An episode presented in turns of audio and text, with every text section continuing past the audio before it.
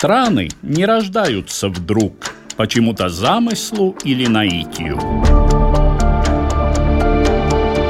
Страны произрастают из многовековой истории земли и народа. История Латвии в кратком изложении Эдуарда Лининша, передаче «Биография страны». С болезненно грустным чувством веду я своих читателей в замшелую, безмолвную хижину, в которой бытуют тоска и печаль в безмолвную хижину, говорю я, ибо из-за гнета насилия роптание задетого самоуважения не смеет более раздаваться в ее закопченных стенах. Весь латышский народ, некогда такой воинственный, теперь мирно несет свои оковы. Он отупел, как лев, которого годами возят в клетке праздным мальчишкам на забаву.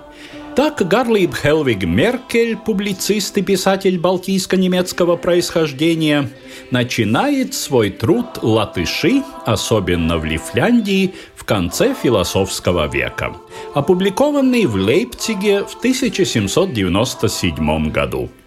Эта книга станет Евангелием для первого поколения образованных латышей, которые в 60-е годы XIX века создадут младолатышское движение, основу так называемого первого пробуждения латышского народа. А пока, на закате философского века, труд Меркеля вызвал бурю негодования среди балтийской немецкой знати, которую он изобразил беспощадными угнетателями и пользователями рабского труда латышей. Как это часто бывает в истории, истина не настолько черна, как ее рисуют, рассказывает историк и ориенталист, профессор Латвийского университета Каспар Sklявинš. Mērķēlis lielā mērā ir Меркель является критическим писателем, который, как бы мы сказали в наши дни, много критикует и очень мало предлагает. Конечно, положение крестьян в Балтийских губерниях тяжелое, так же, как и в Макленбурге, в Померании, вообще по всей Германии, Италии, Испании и Франции. Во всей Европе в XVIII век очень тяжелое время для крестьян, но Меркель рассматривает события в Балтии совершенно изолированно. Истоком его труда является испанский мыслитель мыслитель XVI века Бартоломе де лас Касас, монах-доминиканец, который пишет о бедственном положении американских индейцев. Позже он получил широкий отклик среди французских интеллектуалов, и французский публицист и историк Гийом Тома Рейналь в 1772 году опубликовал свой труд «Философская и политическая история о заведениях и коммерции европейцев в обеих Индиях», ставшим непосредственным источником вдохновения для Меркеля. Так что на самом деле Меркель говорит не о латышах, а о мексиканских индейцах. Много широких обобщений и мало эмпирического материала. В то же самое время он хороший писатель, но очень ограниченный в своей сфере деятельности, ибо не занимается сравнительным исследованием, а использует один регион для реализации своих амбиций буржуа по отношению к критикуемой им родовой знати. Это отражает ненависть буржуазии к дворянству, что является общеевропейским явлением того времени.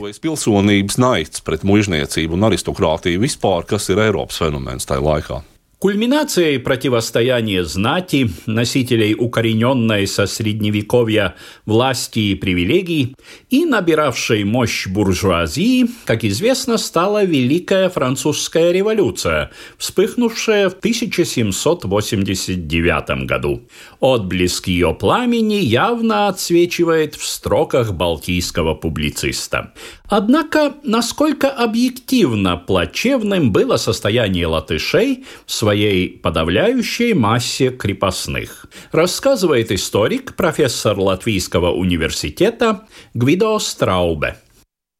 Divi cipari no statistikas, kas runā par šo klaušu nežēlību В отношении жестокости барщины интересные две цифры из статистики.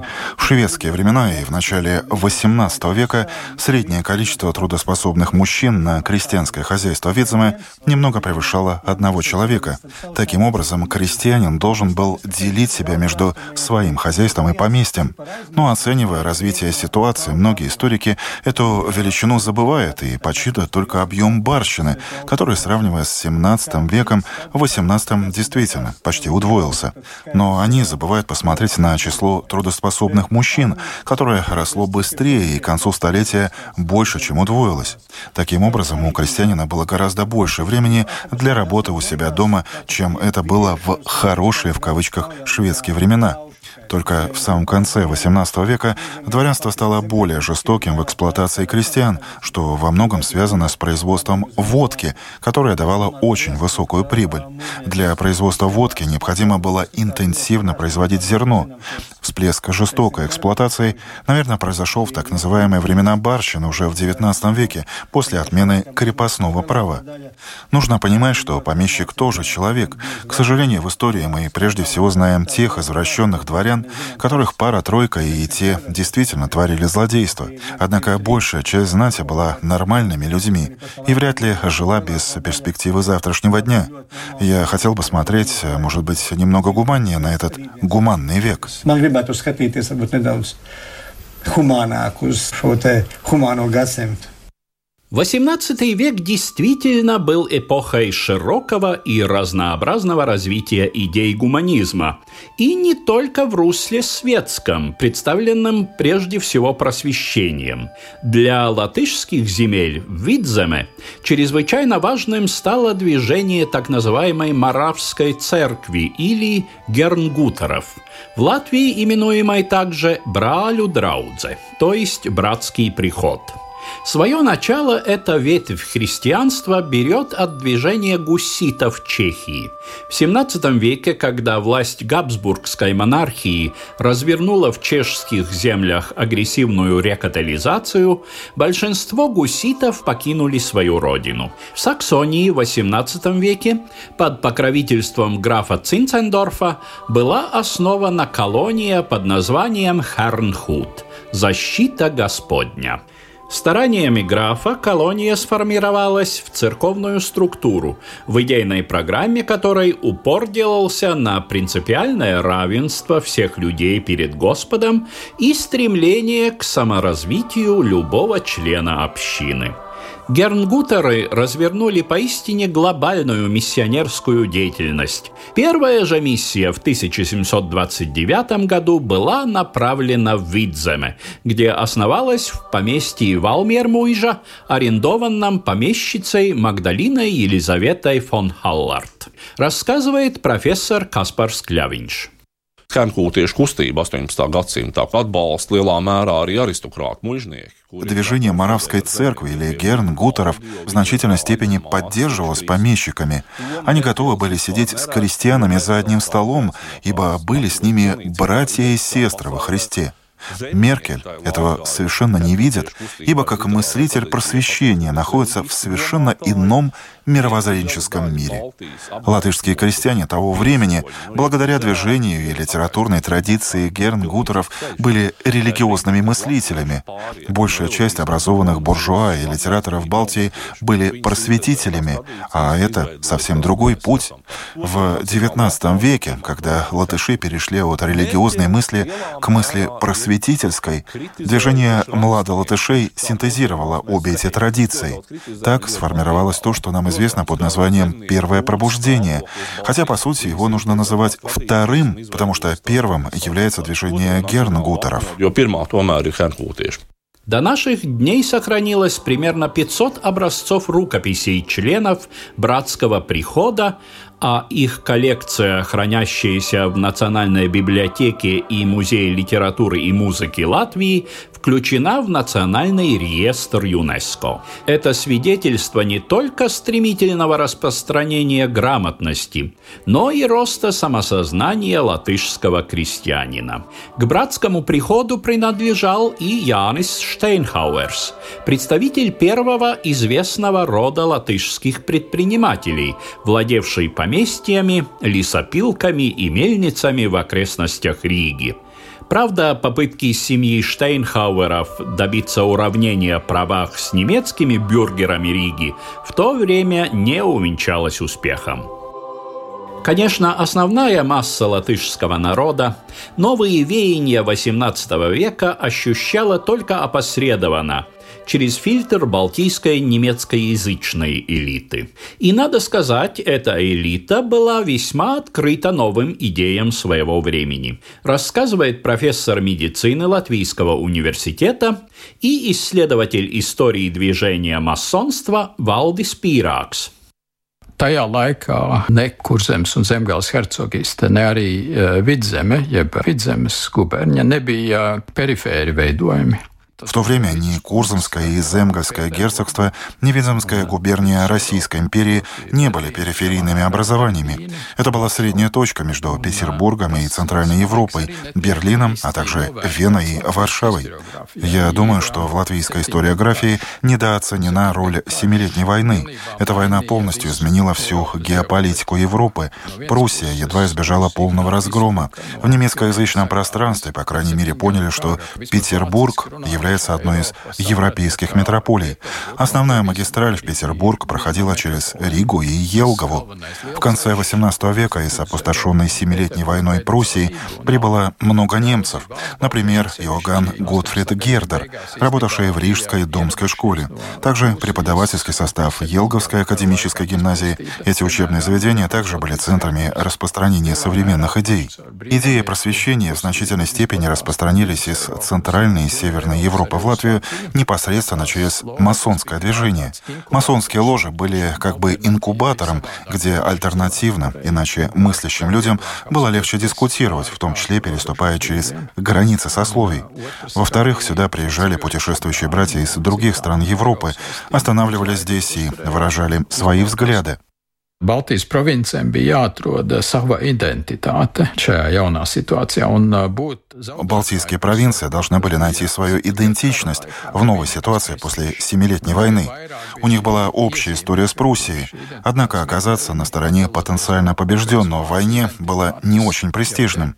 Таким образом, все более заметными становились поиски идентичности, отдаляясь от общегерманского начала. Уже в XIX веке она оформилась как балтийско-германская идентичность самоназванием Deutschbalten, а по-русски их называли Остзейцами, по-немецки немецкому названию Балтийского моря – Остзей. И этот поиск своей культуры и принадлежности проявлялся, кроме прочего, и в изучении латышской культуры. Наиболее известным образцом увлечения балтийскими немцами сюжетами из балтийской древности является литературная легенда Меркеля Ванем Иманта – Однако это только один из целого ряда подобных сочинений, созданных в XVIII и XIX веке. Как отмечает профессор Каспар Склявинш, немецкая аристократия Балтии увлекалась наследием коренных жителей своей родины не меньше, чем британская аристократия кельтскими корнями Британии – Однако, если интерес балтийской аристократии к латышскому языку, истории и фольклору был сравнительно новым явлением, то подобный интерес со стороны духовенства имел на тот момент уже двухсотлетнюю традицию и продолжал свое плодотворное развитие. Огромной глыбой среди деятелей латышской словесности эпохи Просвещения возвышается фигура Готхарда Фридриха Стендера.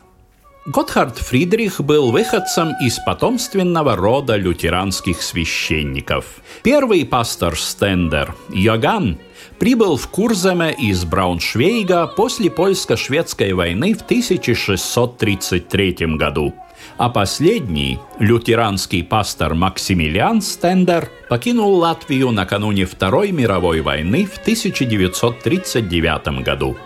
Готхард Фридрих Стендер был истинным человеком эпохи Просвещения, имевшим обширные знания в разных отраслях и реализовавшим себя не только на поприще служителя церкви, но и ректора реального училища в немецком городе Кёнигслуттер и профессора географии в Копенгагене. Последние 30 лет он провел как пастор приходов Сунакста и Селпилс в сегодняшнем Айскраукивском крае, в этот период создавая труды, обеспечившие ему статус основоположника латышской светской литературы.